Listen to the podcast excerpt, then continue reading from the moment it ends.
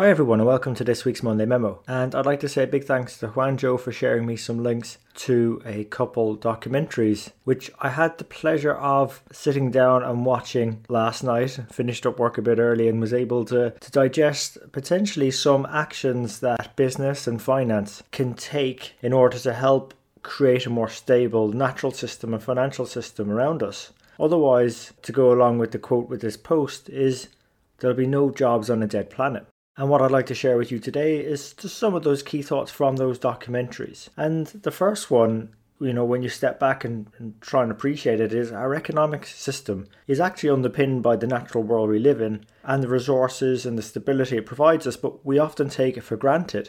How much in our economic studies or finance or accounting studies did we ever really stop to think what is this system we work in actually based upon? And It is actually based upon our natural systems.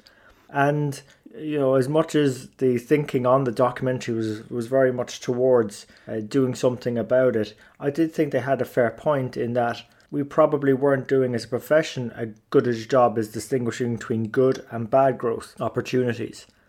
If, if you look at our textbooks, I don't think we have much in the way of sustainability finance out there at the moment, even though we probably should be a bit more aware of it.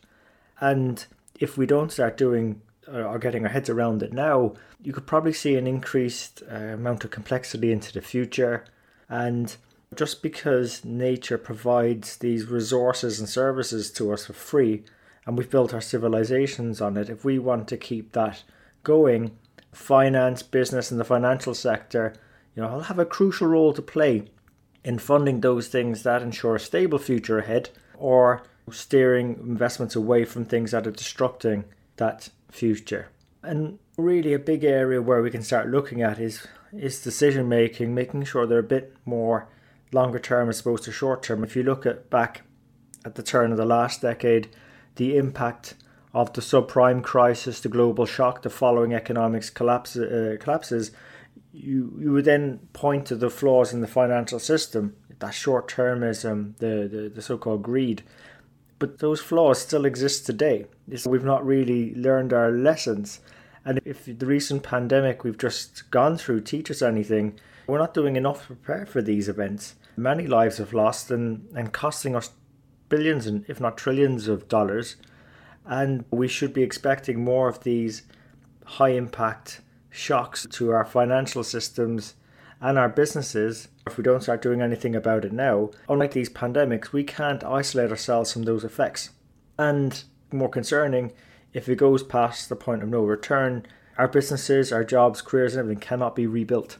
So, one of the documentaries, Our Planet Too Big to Fail, was really about five actions that we can take over the next 10 years to have a more stable future and a more stable financial system. And I'm not going to go through all of them here, but the first one, and I think very much resonates with what we do in accounting and finance, is to understand and minimize our risks and understand where we can prevent those those impacts from the global shocks of happening and having transparency in all the risks.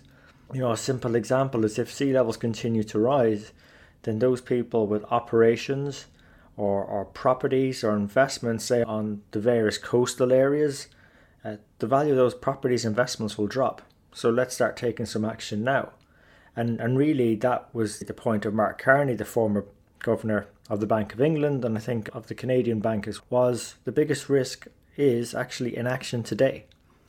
So I think a good area for us to focus on is to improve our risk management, understanding and transparency, and it will involve thinking ahead, thinking things through, coming up with mitigation plans, and prioritizing investments in the right way. Another point that was made of the five that really resonated with, I think, what we're trying to do in our profession now is consider all stakeholders in decision making.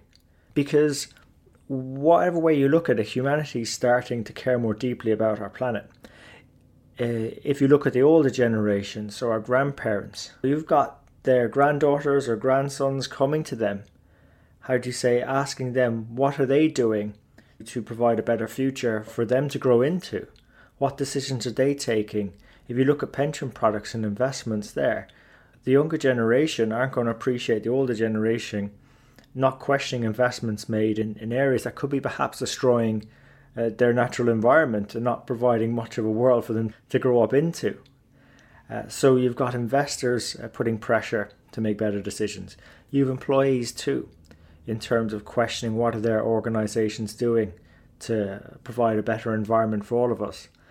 And also another angle I really liked and a really good point was, and I think we appreciate this in finance as well, particularly from a controllership perspective, is the waste from one process becoming a resource for the next, this sort of idea of a circular economy. And if you think about CO2 or carbon dioxide, the waste product from what we breathe out, it's actually a resource for, say, plants. That's the way nature set it up. Plastics is the same, can be turned into other things.